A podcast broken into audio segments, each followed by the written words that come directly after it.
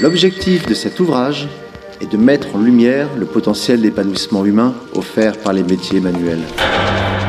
I'm talking about five of my all-time favorite bicycle frame builders and why I love their work so much. On a toujours envie de progresser, quoi.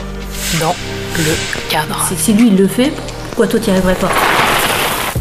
Sophie, garçon, euh, on s'en fout du genre. On s'intéresse ici à l'expérience de ceux qui s'emploient à fabriquer ou à réparer des objets. Dans le cadre. Camille Industries, Longtail et Cargo à la fois. Vous écoutez Dans le cadre, un podcast sur les cadreurs et cadreuses vélo destiné à tous les monomaniaques et passionnés de la bicyclette. Dans ce premier épisode, je rencontre Johan L'Oncle, jeune cadreur plus connu sous le nom de Menhir. Peut-être vous souvenez-vous de son vélo présenté à Bruniquel lors du concours de machines 2018. Un VTT téméraire avec air comprimé stocké dans le cadre, petit couteau subtilement caché dans le cintre l'irrésistible pelle à caca sur le top tube. L'été dernier, j'ai passé une semaine entre son atelier et la paillette, colloque bouillonnante située dans la Drôme provençale. Pour arriver jusqu'à son atelier, prendre l'itinéraire bis avec option gravier. S'arrêter au Poite-Laval, puis devant le portail où on peut lire Vente de patates. C'est là, vous pouvez entrer. Une fois arrivé, on est au frais. Le bruit des cigales se mêle au ronronnement des machines. Johan pianote sur sa fraiseuse aussi vite que sur sa calculette Casio. Derrière ses airs phlegmatiques, Johan est exalté lorsque du monde traîne dans son atelier. Le partage, c'est ça qui le fait vibrer. Si vous passez le voir, il sera ravi de tout vous montrer. Certainement pas rebuté par votre niveau inexistant en matière de mécanique avancée. Dans ce super épisode, vous découvrirez son amour inconditionnel pour les wishbones et sa théorie révolutionnaire sur l'inutilité du filetage BSA.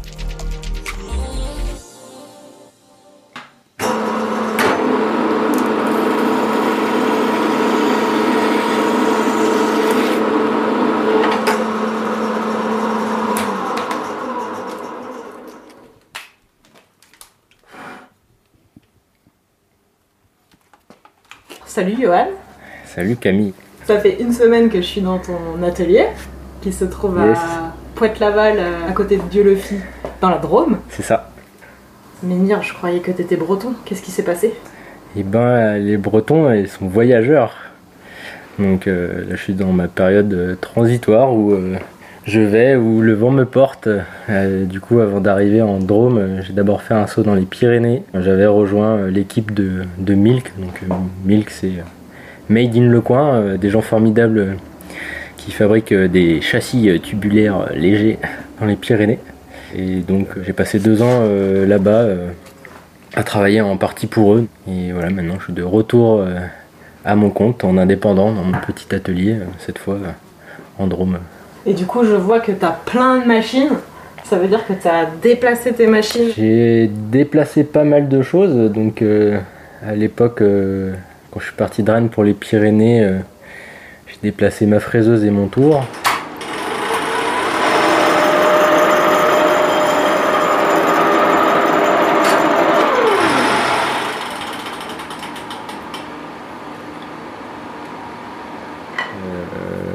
Euh, plus, une grosse table de, de soudure que j'utilisais pas encore.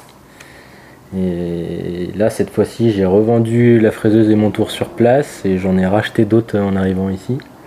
Et j'ai quand même fait venir euh, une perceuse à colonne et une table de soudure des Pyrénées. Donc euh, oui, je déplace mon atelier sur le dos. Est-ce que tu peux nous dire ce qui t'a amené à fabriquer des vélos? J'ai toujours fait beaucoup de vélo depuis que je suis gamin.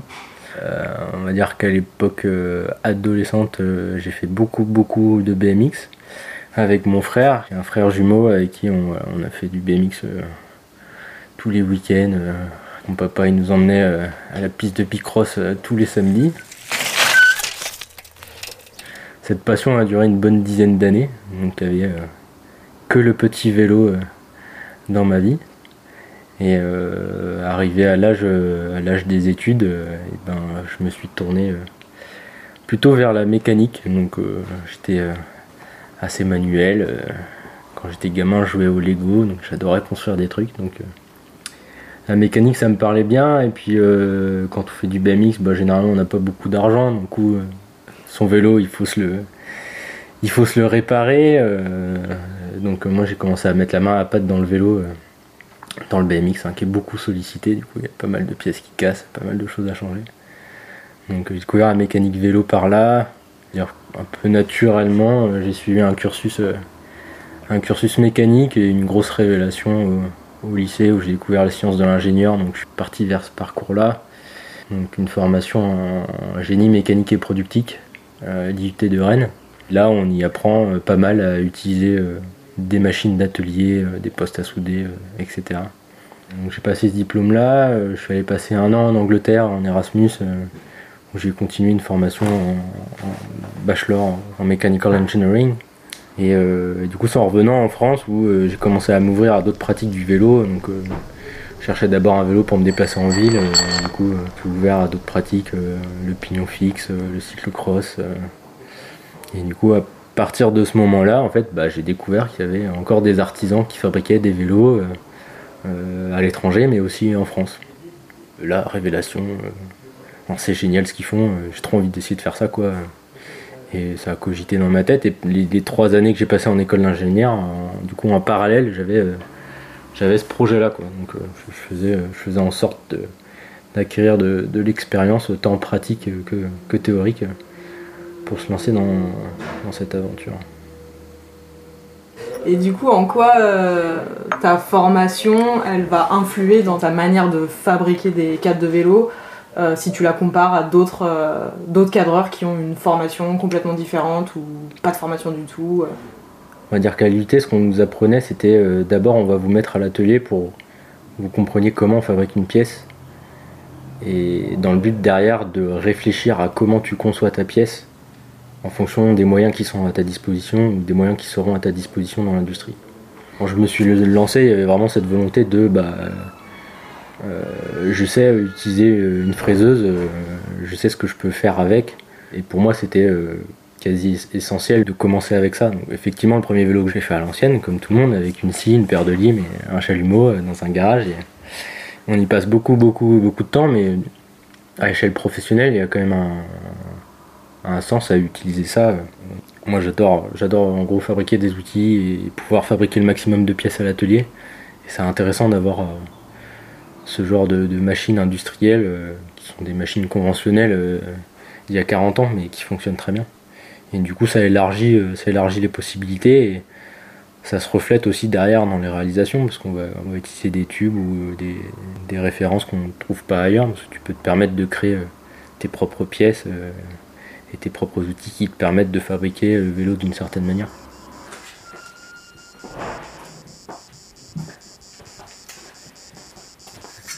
Donc le pneu, l'attirance garde-boue. Après on a une tête de fourche qui doit faire 50 mm. Déjà fabriqué, on va gagner un peu de temps. C'est ce qui est fait beaucoup euh, par exemple chez, euh, chez Milk où ils font du prototypage, ils travaillent avec des plans en échelle 1 s'ils ont des formes de tubes complexes. Et du coup ils s'en servent euh, dans un premier temps pour faire le cintrage, qui est la seule solution euh, rapide et peu onéreuse pour vérifier qu'un cintrage est bon. Et du coup, ils s'en servent aussi pour reporter les, entrées de grugeage pour être sûr d'être à la bonne cote. C'est trop utile en fait, tu viens juste poser ton outil euh, sur, le, sur le plan et ensuite tu as juste à reposer ton tube dessus et ouais. et c'est trop bien. Et c'est fini. Et c'est vrai qu'avant où je travaillais avec des plans qui étaient à plus petite échelle, et bah j'avais tendance à vérifier deux trois fois que ma cote elle était bonne pour être sûr que, que je sois pas trop court. J'aime bien parce que tu as mis ton nom sur tes outils comme, euh, comme quand on était au collège. On les marqué au Tipex. Mais peut-être parce que je l'utilisais déjà au collège. Mais pas lui. Euh, pas lui, non. Ça, c'est parce que du coup, j'étais chez Milk et j'avais marqué un peu mes outils pour qu'ils reviennent à leur place.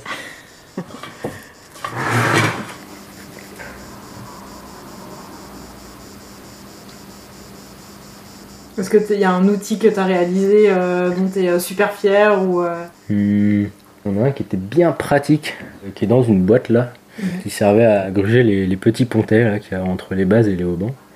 C'était juste un petit cube d'aluminium avec un trou et dans lequel on mettait le, pontet. Et une fois que j'avais réglé l'angle pour gruger un côté, j'avais plus qu'à le retourner et je le grugeais de manière symétrique.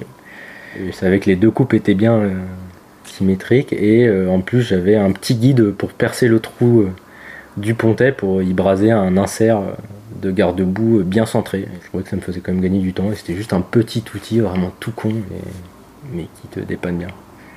Et euh, maintenant j'utilise plus trop parce que j'aime beaucoup faire des wishbones en banc et du coup je mets très peu de, de pontet sauf quand j'en mets sur les bases quand il y a un garde-boue. J'ai un outil euh, un peu polyvalent qui me sert à la fois à gruger les bases, euh, gruger le banc ou les wishbones et gruger les fourches. Et là récemment, je l'ai utilisé pour euh, fabriquer le, wishbone, donc je m'en sers aussi pour souder. tu peux réussir à, fabriquer des, outils un peu polyvalents qui vont te servir dans plusieurs tâches. Bah, il y a pas mal d'inspiration.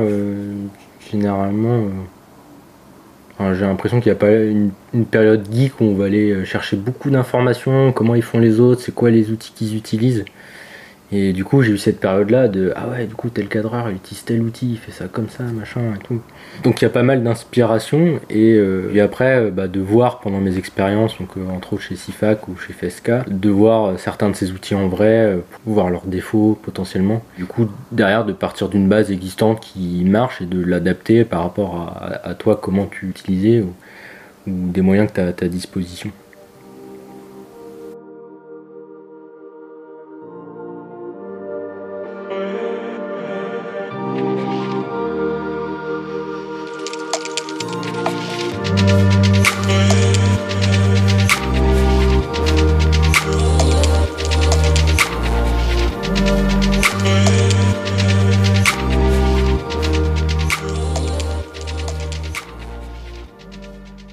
Suis rentré en école d'ingénieur. Ma première année, j'avais un peu, un peu ce rêve-là de fabriquer des vélos.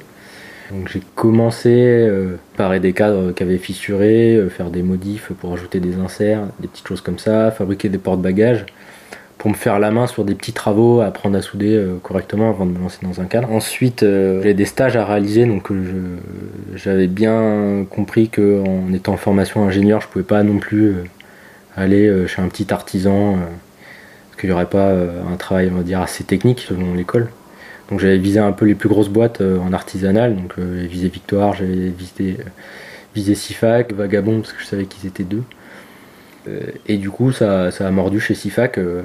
Donc, ils m'avaient pris en tant que, stagiaire ingénieur et je travaillais surtout sur l'aspect méthode, process de fabrication. Donc là, c'était plutôt orienté sur les gabarits. Sachant qu'à Sifac, ils ont une belle collection de gabarits différents qui se règlent pas pareil. Euh, et du coup, la manière de faire un cadre est différente d'un gabarit à l'autre. Ça m'a permis de compléter le manque de théorie que j'avais sur l'aspect euh, fabrication de vélo. Parce que tu as beau chiner des informations euh, sur internet, tu trouves pas tout. Il y a des choses que tu, ne peux pas comprendre si on te l'a pas expliqué. Donc euh, chez SIFAC, j'étais euh, maître de stage, c'était euh, Fabien qui a, pris le temps de m'expliquer bah, c'est quoi, c'est quoi le postural, c'est quoi vraiment la géométrie sur un vélo, comment tu règles ce gabarit-là pour ce vélo-là, comment tu le règles pour le même vélo sur un autre gabarit, et du coup de me faire comprendre en fait, bah, les outils ont été pensés comme ça pour faire les, pour faire les vélos. Est-ce que tu peux expliquer ce que c'est un gabarit pour les gens qui ne savent pas? Un gabarit, c'est un outil qui permet de tenir les tubes ensemble afin de les maintenir alignés euh, dans un même plan et de configurer la géométrie du, vélo qu'on souhaite. Euh, ça permet de maintenir les tubes euh, pour préparer l'ajustage, donc l'usinage des tubes entre eux et ensuite les pointer, donc faire un petit point de soudure entre les tubes pour fixer la géométrie et on peut parfois même le souder dans le gabarit en fonction de l'accessibilité. Donc moi mon travail chez SIFA qui portait essentiellement là-dessus, de remettre en route des vieux gabarits euh, pour, euh, pour des productions de cadres. Et à l'époque, ils sous-traitaient euh, les cadres caminades. C'était eux qui fabriquaient les premières séries de cadres caminades. Et ils voulaient dédier un gabarit qui était dans les cartons et le réadapter à des standards modernes pour fabriquer les caminades. les gabarits qui sortaient d'où? C'était des gabarits qui dataient de SIFAC avant que Émeric Lebrun reprenne la boîte, donc de, de Francis Quillon que Francis Quillon, lui, travaillait avant pour les Cycles Méral, qui était, euh, une entreprise de fabrication de vélos aussi à l'affût, là où il y a Sifac.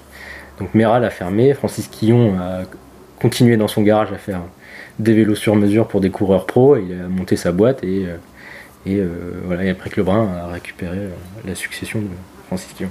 Donc il devait avoir ça de, de l'époque Méral, on va dire, je pense. Après ça, j'étais au taquet sur les gabarits. Euh, du coup, euh, Moi, j'avais le reste du temps, euh, j'étais euh, hébergé euh, dans une caravane, j'avais pas d'internet, juste euh, les legs, j'avais même pas l'eau courante. Donc euh, moi, sur mon temps libre, euh, je faisais ma conception de mon gabarit à moi euh, que j'avais pensé euh, un peu suivant mes contraintes et, en fonction de- des capacités que j'avais pour le fabriquer. Et quand je suis revenu en cours, bah, jeudi après-midi, euh, j'usine mes pièces euh, pour mon gabarit et, j'assemble mon gabarit. Euh, J'ai pu négocier avec mon école et euh, donc ils ont accepté que je fasse mon, projet de fin d'études en fait sur la fabrication d'un cadre de vélo. Et euh, ils voulaient quand même quelque chose d'un peu technique, donc euh, je suis parti sur un, sur un vélo cargo et j'ai proposé un partenariat avec l'atelier associatif de Rennes pour construire ce vélo pour eux.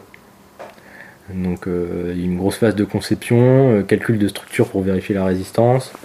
Euh, comme ça, je mettais la dose de technique pour, pour, pour l'école et une fois le projet fini, euh, j'avais deux mois pour fabriquer le cargo et après je partais en stage en République tchèque. Donc le vélo cargo a été mon, mon premier vélo. euh, deux à trois fois plus de tubes qu'un cadre classique, logé à la lime, avec un tout petit marbre. ça, a été, ça a été très long. Mais bon, il faut, il faut y passer par là pour apprendre le métier. Je crois que j'ai mis deux mois à le faire. Et après, je partais en République tchèque, euh, donc euh, chez Feska. Donc c'est un fabricant de vélos sur mesure. On va dire un peu à l'échelle euh, Victoire, du vélo haut de gamme, plutôt en carbone et en titane. Là, étant passé par Sifac, c'est pareil, ça a fait un peu effet. Du coup, ils se sont dit, bon, ça vaut le coup, on va peut-être le prendre. C'était une, une marque qui démarrait. ça avait commencé dans un garage et là, il commençait à être un peu populaire. Il commençait à faire un peu des quantités de vélos. Et le, le process de fabrication, n'était pas très très bien réglé. Il y avait quand même pas mal de défauts euh, sur les cadres. Et, euh, et du coup, j'ai eu carte blanche pour redessiner en fait euh, l'organisation de l'atelier, investir dans des outils, acheter des gabarits, concevoir et fabriquer des outils spécifiques pour leur vélo, pour leur- des modèles spécifiques, etc. Donc je suis reparti de là, je leur avais donné, on va dire, une sorte de bible de la fabrication, donc un dossier, un dossier d'une centaine de pages avec toutes les étapes de fabrication d'un cadre, que ce soit un modèle sur mesure, un modèle de série, avec quelle machine, quel outil, euh, quel, euh, quel paramètre de réglage de la machine, euh, etc. pour que eux puissent gagner du temps sur la fabrication et éviter qu'il y ait trop d'allers-retours au sein de, l'entreprise. Donc ça c'était une très très belle expérience. eux ils m'ont du coup en contrepartie offert une gratification qui n'était pas prévue dans le stage. Les stages à l'étranger ils sont pas forcément rémunérés. Donc euh, j'ai eu mon, petit budget, euh, petit début de, de trésorerie pour investir euh, dans mon atelier. Cet argent a servi entre autres à m'acheter ma première fraiseuse. Donc je suis revenu en France en 2016, j'ai ouvert mon atelier à Rennes.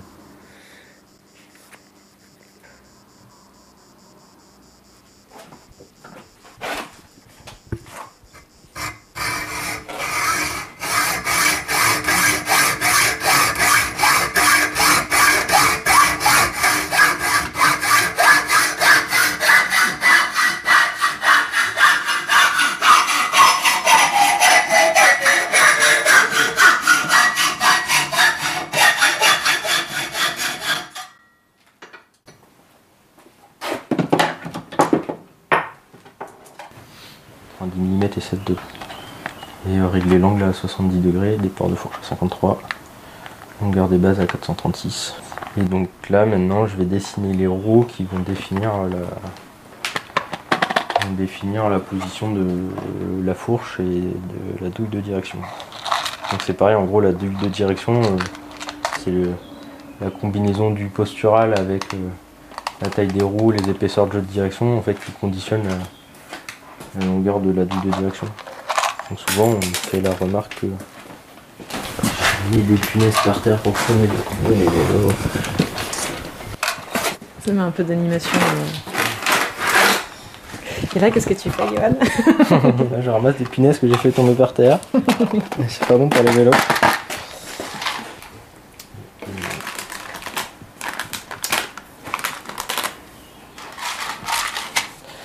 Donc euh, souvent on me fait la remarque que euh, mes douilles de direction elles sont vraiment grandes. Et en Ah fait euh, c'est juste que euh, si on me positionne confortablement sur un vélo, donc avec euh, un cintre à peu près à la même hauteur que le nacelle, ou avec très peu de drop et, et que tu optimises les spacers qu'on met d'habitude beaucoup pour compenser, Et euh, bah, au final, ça se fait des douilles qui sont plus grandes que la moyenne. Ça paraît effrayant, mais au final, c'est comme ça qu'on est confort sur un vélo.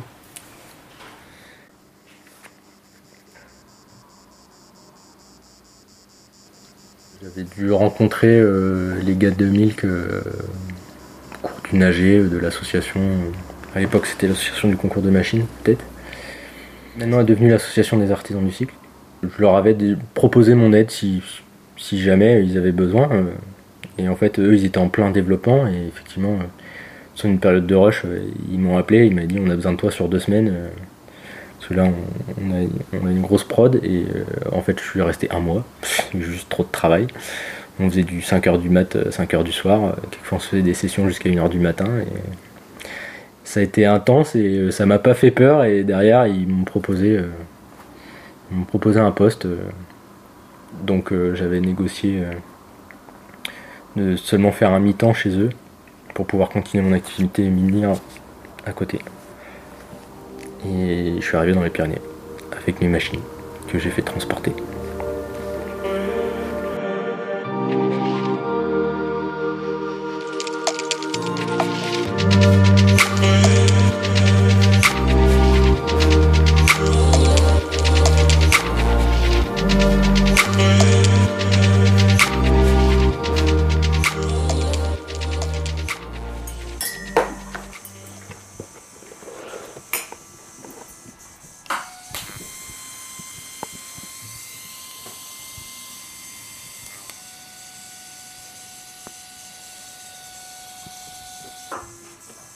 Que tu soudais euh, au TIG. C'est euh, récent ou t'as commencé la soude brasure puis tu t'es mis au TIG? J'ai commencé la- au chalumeau, du coup de la soude brasure, parce que c'est assez facile de trouver un chalumeau pour pas trop cher. C'est plus simple, on va dire, à, prendre en main, il y a moins de paramètres à prendre en compte.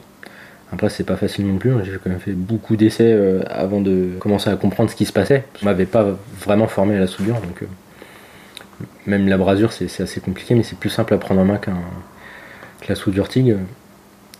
Et euh, j'avais quand même euh, trouvé un poste TIG euh, aux enchères, donc j'avais quand même dans l'idée de un jour de basculer vers, cette techno-là.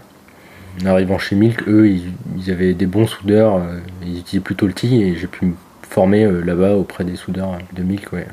À l'époque, il y avait Aulne et maintenant toujours Pascal, deux très bons soudeurs.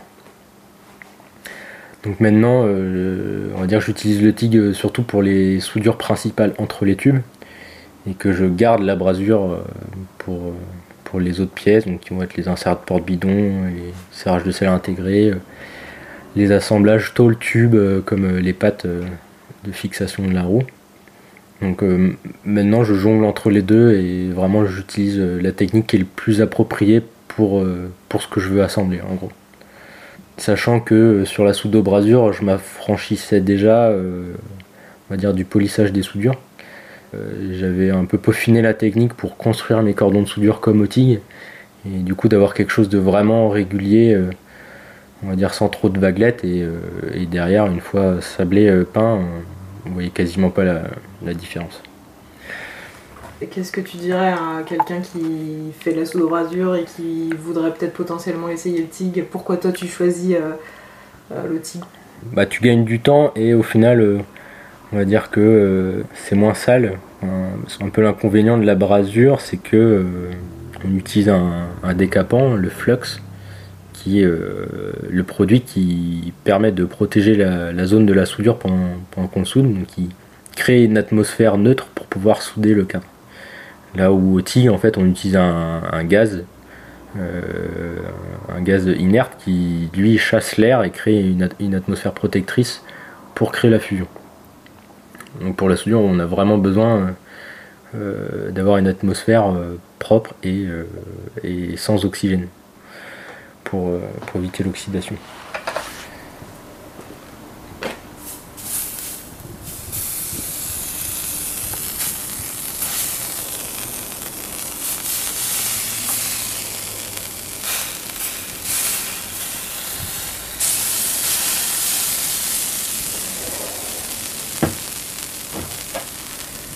Et euh, donc en brasure, on utilise ce décapant euh, qui est une pâte euh, un peu crémeuse qu'on doit appliquer sur les tubes avant de souder. Et ça, c'est quelque chose qui va rester sur le cadre. Donc le décapant, bon, bah, on en met un peu partout. ça salit le gabarit. On a sur le cadre. Une fois que c'est soudé, c'est un truc qui reste poisseux. On s'en met plein les mains. Et puis pour l'enlever, on est obligé de le tremper dans l'eau parce qu'une fois refroidi, ça, ça, redevient solide. On ne peut pas l'enlever sans le dissoudre dans de l'eau. Et le décapant de l'argent, il fait un truc assez pâteux qui est, pas très agréable à avoir en main. Donc en fait, soit tu passes ton temps à nettoyer ton cadre, ou alors euh, tu brasses tout et après tu le fais tremper dans, une cuve. Donc ça, ça, ça te demande déjà un peu plus de temps. Et euh, c'est aussi que la brasure demande de préchauffer les pièces euh, pas mal. Sur la brasure, il faut vraiment que tu montes les deux pièces à la bonne température pour avant de commencer à braser. Là où le TIG, quand tu appuies sur la gâchette, tu es au point de fusion et en fait tu soudes directement. Dans la fabrication du cadre, la brasure, en gros, bah, je vais pointer mon cadre, du coup je vais devoir euh, préchauffer euh, pendant 5 minutes euh, la zone, euh, le temps que j'arrive à température, juste pour faire un point. Donc je vais faire ça sur tous les tubes. Après, en gros, je vais le laisser refroidir. Je peux pas le manipuler parce que là, il est trop chaud et ça va, ça va tirer un peu dans tous les sens. Donc, il faut le laisser refroidir. Euh, tu vas contrôler ton cadre, le, redresser. euh, et après, bah, rebelote pour la soudure. Donc, tu réchauffes la partie que tu veux souder euh, pendant 5 minutes. Tu fais ton cordon. Tu... Après, c'est trop chaud. faut que tu le laisses refroidir euh, pendant, euh, pendant un quart d'heure. Dans la globalité, ça prend plus de temps. Là où quand tu soudes au TIG et tu veux faire un point, tu appuies sur la gâchette en une demi-seconde, ton point est fait. tu relâches, le tube a eu à peine le temps de chauffer, tu peux manipuler ton cadre. Et après, bah, pour la soudure, c'est pareil, donc tu enchaînes ton cordon, tu peux le faire suivant la séquence. Les tubes y chauffent, mais tu peux quand même manipuler euh, le cadre relativement euh, facilement. Et si tu suis ta séquence, euh, t'as pas trop de problèmes de désalignement. Et une fois que ta soudure TIG est finie, t'as pas de nettoyage derrière. Là où la brasure, il faut, moi je m'assure déjà que tout le décapant soit, soit enlevé. Et quelquefois il peut rester des résidus qui peuvent être difficiles à enlever au sablage. Donc potentiellement ça pourrait poser un problème sur la peinture, on pourrait voir un défaut. Donc moi je fais attention à ne serait-ce que enlever euh, toutes ces aspérités et remettre un coup de brosse euh, sur les soudures. Et puis après tu peux aussi t'amuser à, à polir tes soudures. Donc euh, enlever toute la construction de ton cordon et vraiment lisser ta, ta, ta soudure pour avoir un, aspect un peu monocoque euh, comme sur du carbone. Mais ça, tu le fais pas trop. J'ai dû le faire sur deux vélos. et après j'ai arrêté. Parce que je, je trouvais que mes cordons étaient assez réguliers et que c'était pas nécessaire. Et d'ailleurs, tu fabriques euh, quel type de vélo? Hum, C'est qui tes clients euh? c'est des gens euh, qui vont utiliser leur vélo plutôt quotidiennement. Soit pour aller travailler, euh, mais aussi pour euh, se faire une balade le week-end. euh, pourquoi pas partir en bivouac euh, ou se faire des vacances et, et manger un peu plus de bornes. Euh, j'ai pas de grands sportifs, donc j'ai pas de gens qui vont se faire leurs 200 bornes euh, dans la journée. J'ai pas d'ultra. J'ai pas eu de demande de vélo de route. euh, on va dire que je fais plutôt des choses qui s'appellent gravel, mais au final, euh, c'est plutôt des vélos polyvalents, euh, soit avec un profil un peu plus roulant, soit avec un profil un peu plus VTT. On n'est pas beaucoup à faire du VTT non plus, donc je suis bien content de pouvoir proposer ça. Je sais que tu es un peu copain avec euh, Mathieu Cholet, par Mm. exemple. Je voulais savoir si tu avais un ou plusieurs cadreurs euh, dont tu étais un peu fan du travail en France euh, et ou euh, aux États-Unis ou ailleurs. Je suis très copain avec Mathieu, j'aime beaucoup sa manière de travailler. Moi j'avais un profil très ingénieur, très technique, euh, faire de l'usinage de précision et choses comme ça. Et je mettais euh, beaucoup de précision fine sur des endroits qu'il ne nécessitait pas. quoi. Et lui il travaillait juste euh, deux fois plus vite. Parce qu'il faisait les choses plus simplement, euh, il travaillait sur plan et il s'amusait pas à, faire des réglages machines compliqués euh, sur tout et n'importe quoi. Donc euh, moi j'ai revu un peu ma manière de travailler après l'avoir rencontré. J'aimais beaucoup aussi ce que faisait Yann de Salamandre. Déjà, il était un peu spécialisé dans le fat bike. Du coup, il avait fait le choix de segmenter sur cette pratique-là, dans laquelle on a du mal à trouver des produits adaptés.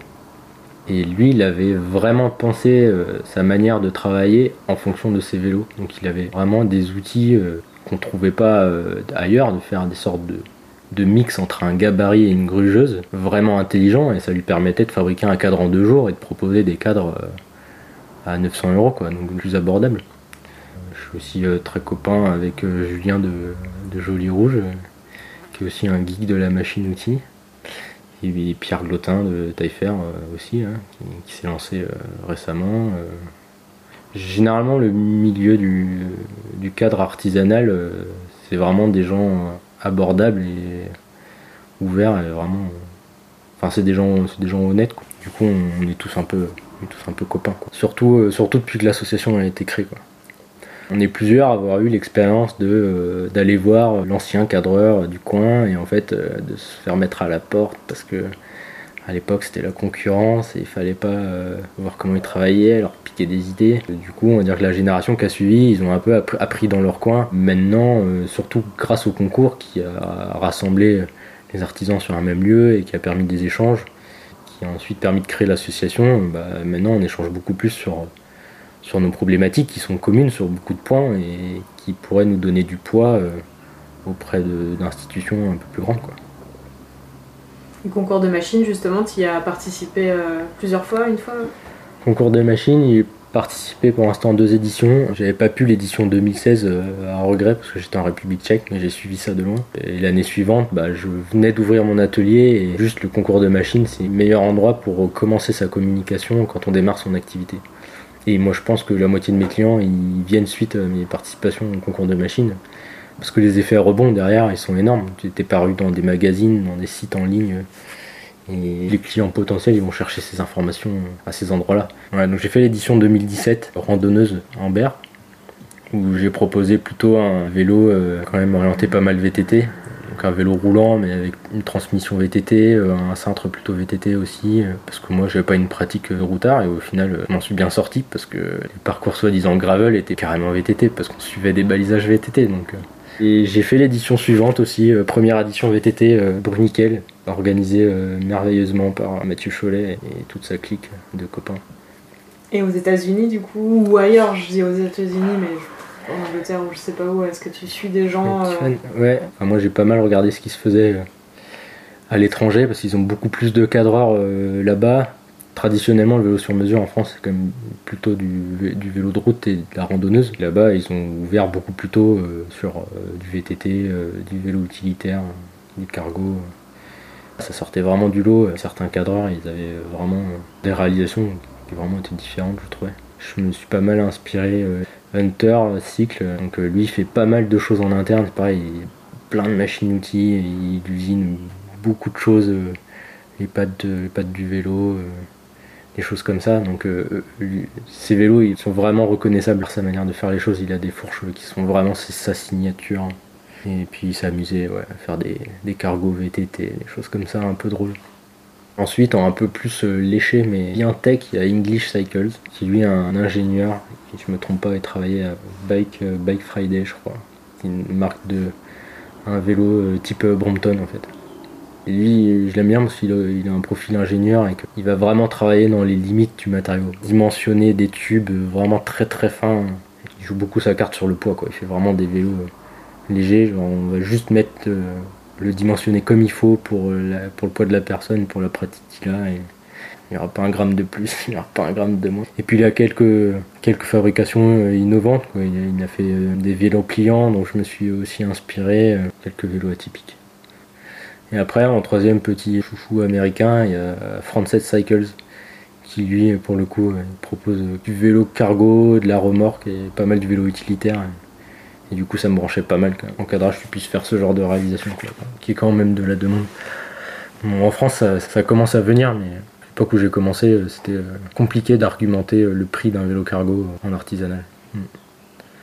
Et sur ton vélo, là, t'as un genre de, un genre de truss fork. C'est pas vraiment une truss, mais C'est pas, ouais, j'appelle ça une- peut-être une demi-truss, euh, parce que la truss fork, euh, j'imagine que ça vient des vieilles fourches moto parallélogramme, sauf que là, il n'y a pas de parallélogramme.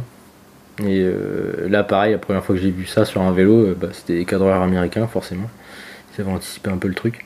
J'avais fait ça pour le concours, parce qu'effectivement, on n'en voyait pas encore en France, et je m'étais dit, ouais, vas-y, super idée, je fais ça. Et Mathieu Cholet s'est dit, ouais, vas-y, super idée, je fais ça aussi.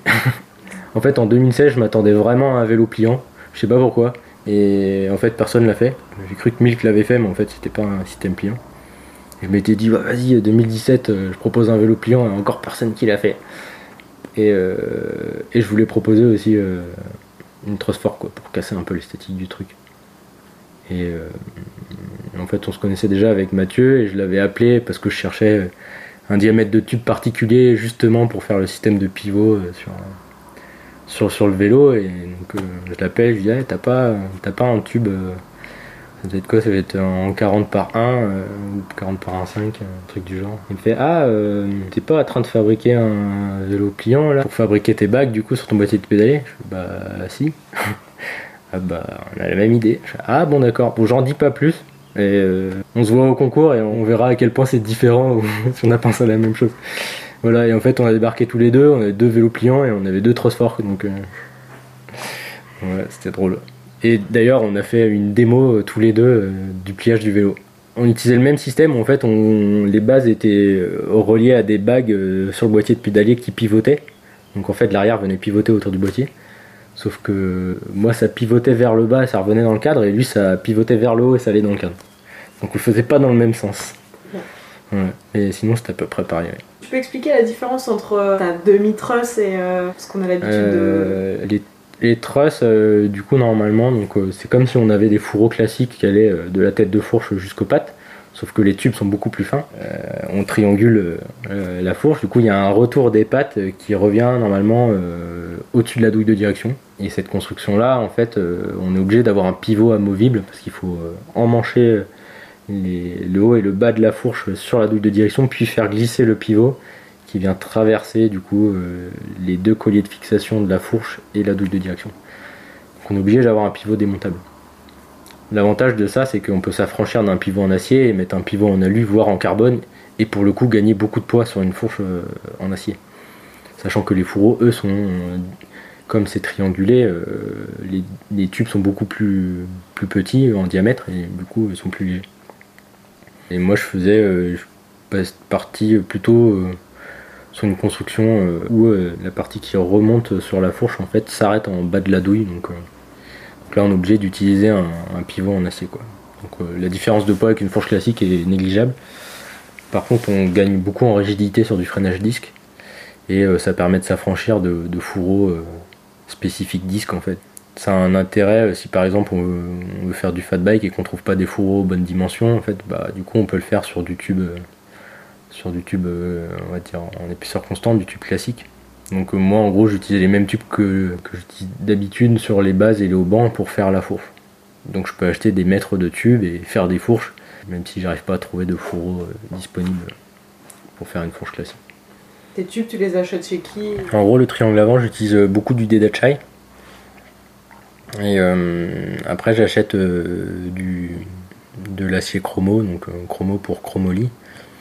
La référence exacte, c'est 25 CD4, qui est de l'acier utilisé pour l'aéronautique euh, et des châssis euh, compétition automobile ou moto, par exemple. Donc, c'est l'acier qu'on utilise de base euh, sur le vélo. Et euh, ça, j'en achète pas mal pour faire euh, de la douille de direction, du boîtier de pédalier, mais aussi pour faire le triangle arrière, donc faire les bases euh, et les haubans. L'avantage, c'est qu'on peut les cintrer assez facilement. Du coup, euh, on peut vraiment dessiner le tube euh, comme on veut en fonction du passage du pneu, euh, de la couronne, et pas d'être bridé euh, par les dimensions qu'on peut, que les fabricants de tubes peuvent fournir. Et tu les achètes où? Ils sont, ils sont en Angleterre?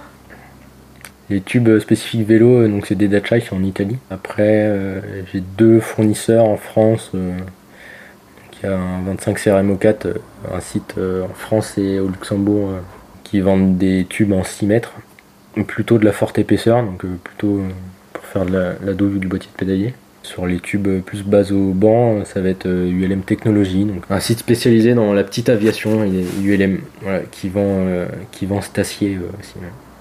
Et après, on peut aussi en trouver chez un fournisseur en Angleterre, mais maintenant avec le Brexit, ça devient moins intéressant.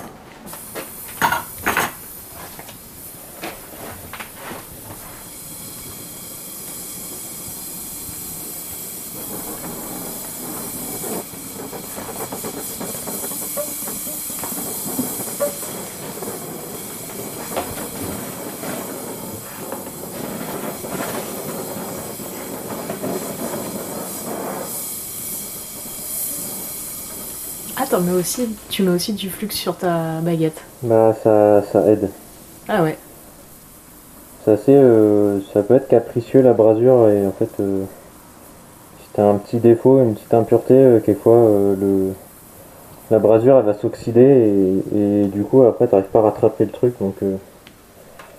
pour remédier, je mets toujours un peu de décapant sur la baguette, donc ça évite qu'elle elle, elle s'oxyde de, trop aussi.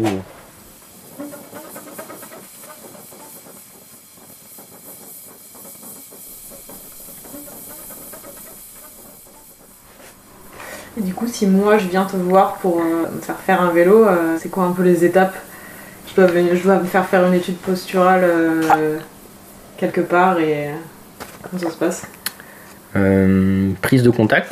Donc tu viens à l'atelier, moi je t'explique en gros toutes les étapes par lesquelles je passe pour fabriquer le vélo.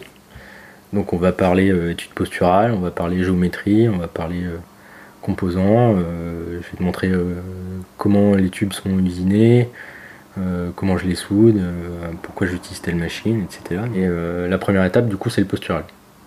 Du coup je préfère envoyer les gens faire une étude posturale soit dans une boutique cycle qui a été formée et qui a le matériel nécessaire pour le faire, ou carrément un bureau d'études posturales. Il y a des personnes qui sont spécialisées là-dedans. Moi je travaille avec Morphologix.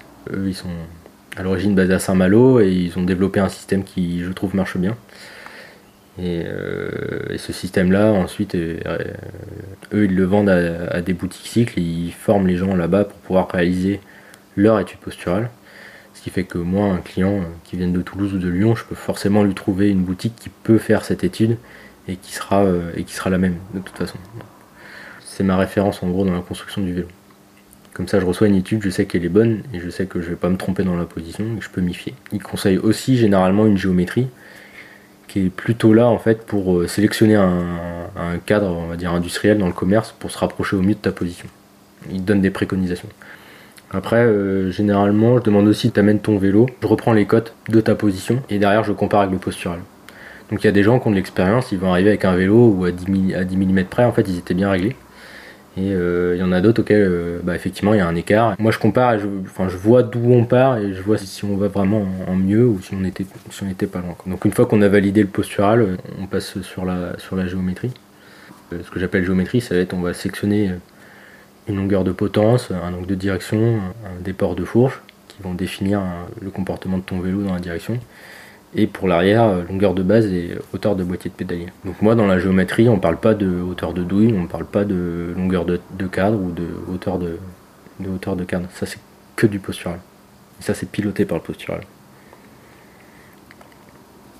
Et ensuite, euh, les composants. Donc en fait, euh, ça peut être seulement un cadre, auquel cas c'est quand même pas mal de savoir en fait ce qu'on va monter dessus sur certaines pièces un peu critiques, donc de savoir quel type de transmission, une transmission un mono, un double, un triple, euh, une courroie, euh, la taille de roue, la taille de pneu, parce que c'est des choses un peu critiques pour, euh, pour dessiner, dessiner les bases, pour être sûr qu'il n'y ait pas d'interférence. Et, et ensuite, bah, les différents standards, donc le type de frein, le type de fourche que tu vas mettre, qui va définir quel standard de douille on va mettre aussi, etc. Et euh, après, si c'est un vélo complet, généralement, je, fais, je propose d'abord une première étape où on va valider euh, le postural, la géométrie, donc vraiment toute la partie cadre. Une fois qu'on a validé ça, on va passer aux composants. Donc on va aller rechercher euh, les composants qu'on va monter dessus en fonction du budget qu'on a et de ce que moi je peux avoir et ce que je, ce que je recommande. Donc ça, en gros, toute cette étape-là, ça dépend surtout du client. Donc en fait, combien de temps il va mettre pour faire son étude posturale Est-ce qu'il va pas changer d'avis sur euh, ce qu'il veut faire de son vélo Donc euh, moi j'ai des clients, ils sont venus une fois, j'ai des clients, ils sont venus deux fois, trois fois. Donc euh, tout de suite, ça peut s'étaler. Donc en fait, toute cette période-là, quelquefois, c'est 3 à 6 mois. Quoi. Sachant que derrière, la partie fabrication, une fois que j'ai tous les tubes, la partie fabrication d'un cadre, ça va être une semaine, un petit peu plus pour une fourche. Et puis après, il y a deux semaines de délai pour la peinture. Il faut être sûr d'avoir reçu tous les composants, etc. Donc quelquefois, il y a des projets qui s'étalent sur, sur 8 mois. Si on prend en fait à partir de la prise de contact et de la livraison du vélo, euh, quelquefois, en fait, c'est plusieurs mois. Est-ce que tu fabriques d'autres choses euh, sur le vélo que le cadre? Euh, généralement, la fourche. Je fais aussi des porte-bagages. On peut s'amuser à faire des potences, c'est à peu près tout. On pourrait s'amuser à fabriquer plein de trucs, mais ça devient vite compliqué. Mm. Est-ce que tu penses que là pour l'instant c'est une activité qui est viable ou est-ce que tu penses que euh, à terme ça peut être euh, c'est un truc qui sera viable pour toi ou euh, Hmm, J'ai l'impression quand même il y en a qui en vivent bien. Et on, a d'autres qui font ça plutôt par passion et c'est pas grave si on, gagne pas trop d'argent. Donc euh, moi j'ai plutôt ce profil-là. Moi ça m'inquiète plus d'avoir euh, trop de clients et d'avoir un, délai de fabrication à un an, deux ans, plutôt que d'avoir que quelques projets. et- mais par contre je suis, sûr de pouvoir les faire dans l'année. Quelquefois je complète aussi. euh, comme j'ai un atelier, on va dire, de mécanique générale, je peux aussi euh, dépanner sur l'usinage et euh, de la soudure, sachant que trouver des entreprises qui font les deux et qui peuvent dépanner sur certaines pièces, c'est pas toujours évident. Donc en fait, on peut aussi répondre à ce genre de besoin. Mais après, ça peut, ça peut évoluer. Là, je vais aller de plus en plus vers fabriquer des pièces. je vais sûrement faire une série de boîtiers de pédaliers. euh, peut peut-être intéresser d'autres cadreurs aussi, je sais pas. Il y a d'autres choses à mutualiser comme ça, euh, par exemple. j'ai l'impression qu'il y a un engouement de, de fou euh, par rapport à, à ce métier-là. Ouais, ça c'est impressionnant. là, là. En ce moment, là, c'est en pleine ébullition. Puis qu'il y a le concours euh, tous les ans et une nouvelle tête qui sort. Quelquefois sur Instagram, je tombe sur un, un nouveau cadreur qui s'est installé à un endroit, quelqu'un qui démarre. Juste, juste sur le Tour, il y avait, je sais pas, quatre personnes qui se lancent dans cette aventure-là. C'est chouette, je pense que. Enfin, je pense qu'il y a de la place et qu'il y a des gens, ils veulent vraiment se spécialiser vers un certain type de vélo et du coup, ça, ça diversifie un, un peu l'offre. Donc, moi, je pense qu'il y, a- il y a de la place, faut pas qu'on fasse euh, tous la même chose, mais en fait, il y en a pour euh, tous les budgets et, et tous les pratiques, toutes les pratiques. Mais c'est marrant parce que du coup en France il n'y a, pas de- y a pas de formation euh, spécifique quoi, cadreur vélo. Et, Non. Tu penses que ça manque ou euh, est-ce que c'est un truc qui va émerger dans, pas longtemps Euh, ça, pourrait, euh, en gros, il y a une école qui s'était, dire privée, qui s'est montée en Angleterre, qui est The Bicycle Academy, qui eux, ils font des formations, donc soit initiation, soit plutôt professionnelles. Tu peux orienter vers de la brasure ou du TIG. Eux, ils ont monté ce truc-là qui a l'air de bien marcher, donc pas mal de gens maintenant qui démarrent, qui vont faire cette démarche-là d'aller se former là-bas, par exemple. Mais il faut avoir quand même un certain budget. Et euh, du coup, en France, euh, non, ça n'existe pas. Donc, euh, en fait, si tu un profil soudeur, c'est bien, tu sais souder, mais derrière, il te manque une partie théorique qu'il faut quand même apprendre. Si t'es pas soudeur, il faut apprendre à souder. Et, et si t'es pas dans la mécanique ou dans l'industrie, c'est pareil, tu as quand même beaucoup de compétences à acquérir quoi, si tu veux faire ça un peu à échelle professionnelle. Donc, effectivement, c'est pas, c'est pas évident. Il y aura peut-être une école euh, un jour qui va se monter, parce que c'est aussi des problématiques. euh, à l'association des artisans du cycle sur lequel on penche. Je reviens sur, euh, sur Pierre de, de Taillefer. Lui, sa démarche était je vais rencontrer des artisans, passer une semaine chez eux, voir comment ils travaillent et apprendre avec eux. quoi. Et du coup, pouvoir choisir ensuite derrière comment lui il veut travailler. Lui, il a fait cette démarche-là qui est un- intéressante.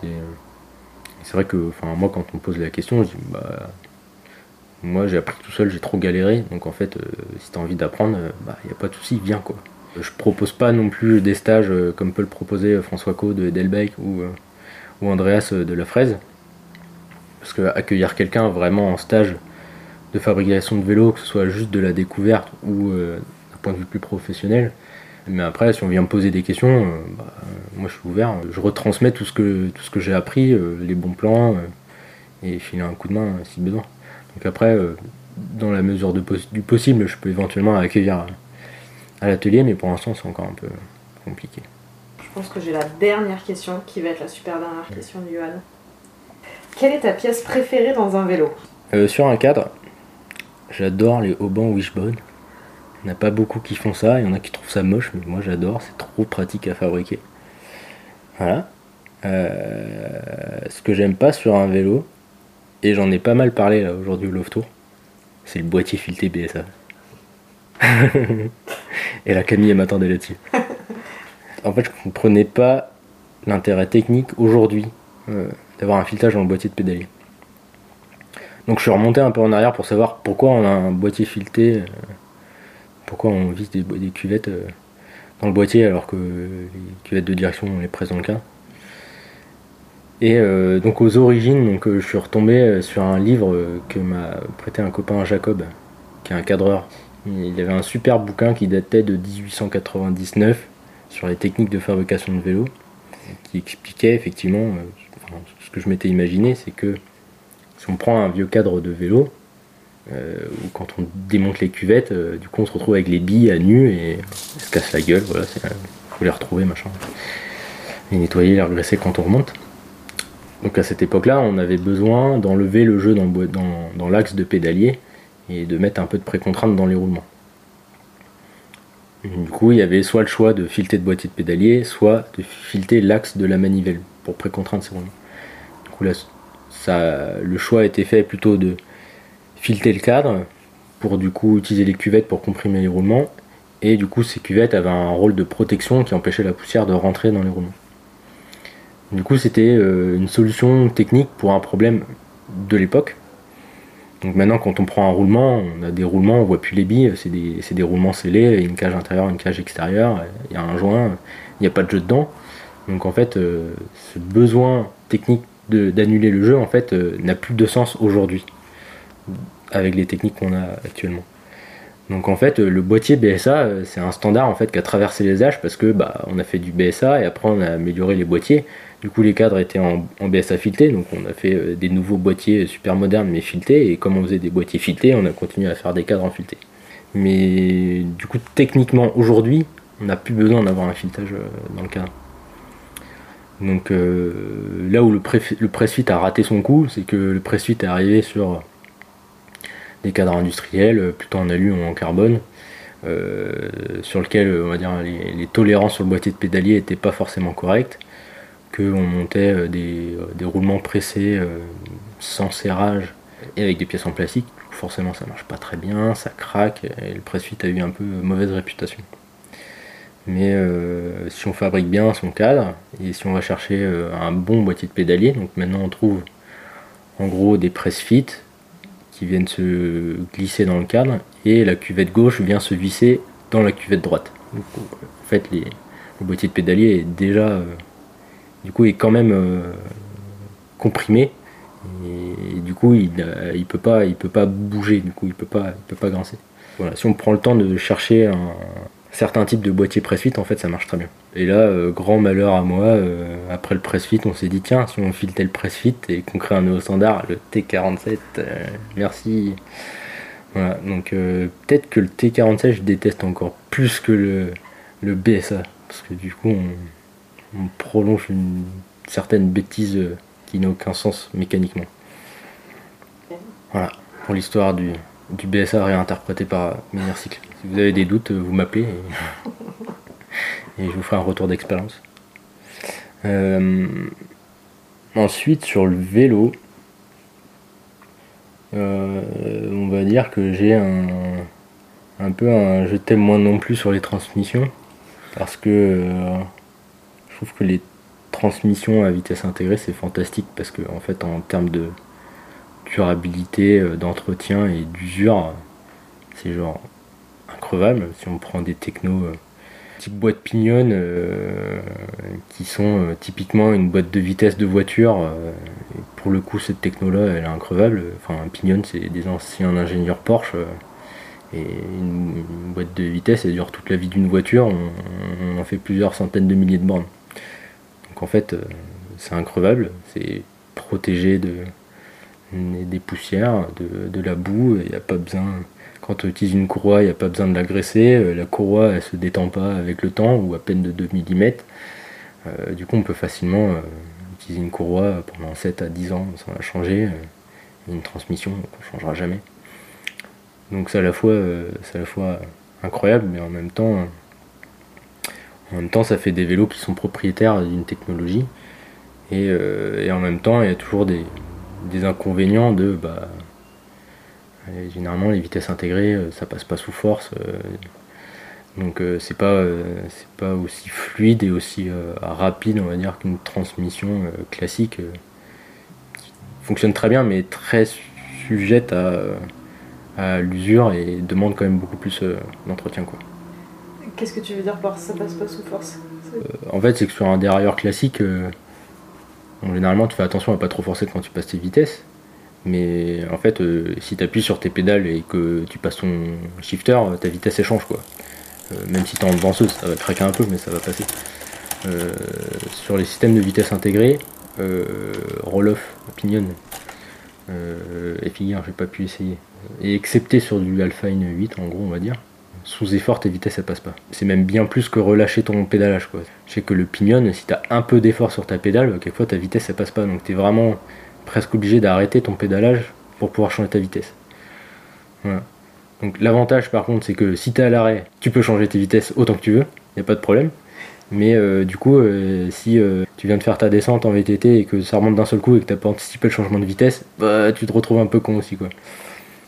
Donc voilà, il y a un peu du, pour et du contre. Donc il y a des fois je suis ah ce genre de système c'est trop bien, mais en même temps en même temps c'est pas facile à trouver, ça coûte plus cher, c'est un peu plus lourd en termes de dire en termes de rendement. Et je ne parle pas en termes de ratio, mais en termes de rendement, c'est quand même moins bon qu'une transmission classique.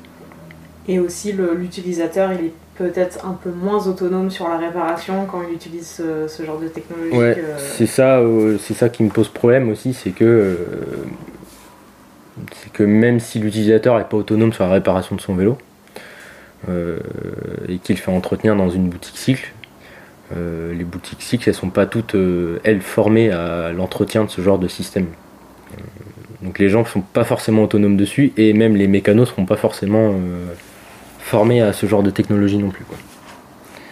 Euh, du coup, euh, c'est pour ça que j'essaye au préalable quand je fais un vélo de, de prendre en compte euh, c'est quoi le c'est quoi le niveau d'entretien que euh, le client peut faire sur son vélo, euh, c'est quoi ses compétences, c'est quoi ses outils.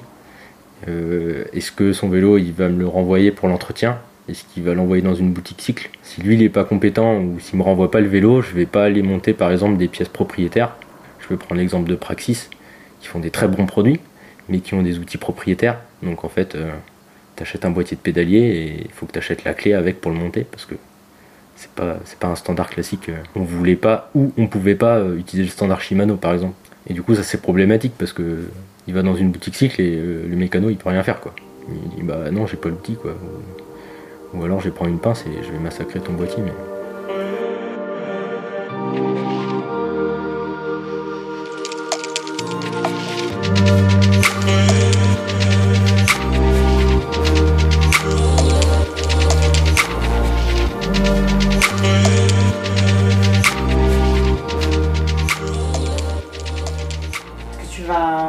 Refaire euh, un vélo pour un futur concours de machine ou euh, Oui, sûrement.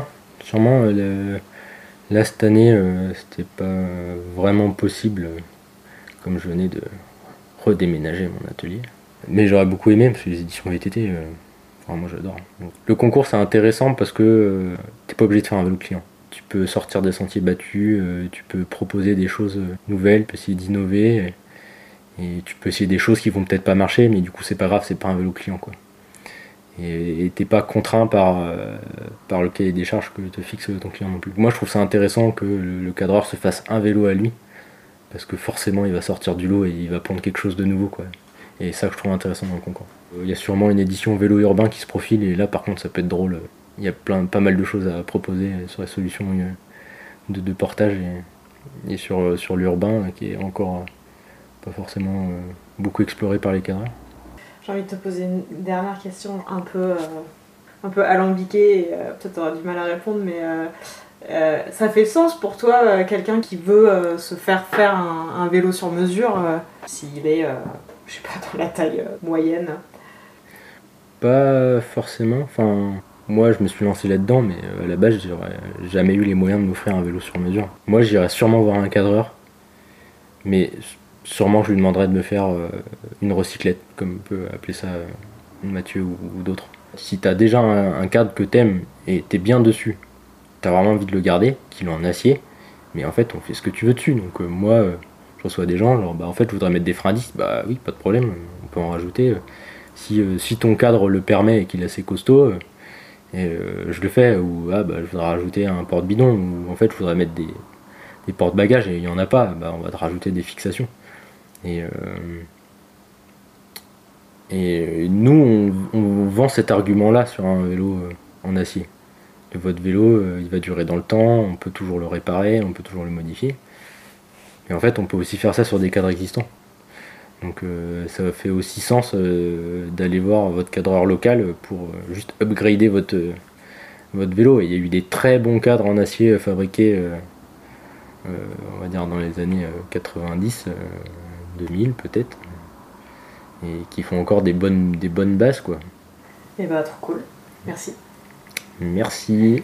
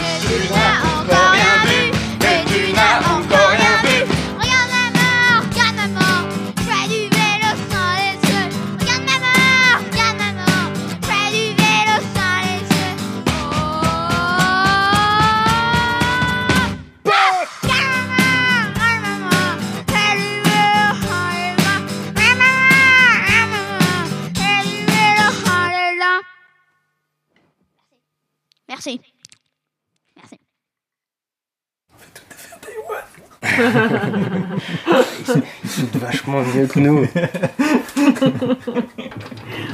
Sans déconner, ils sautent vachement mieux que nous. Hein. Arg,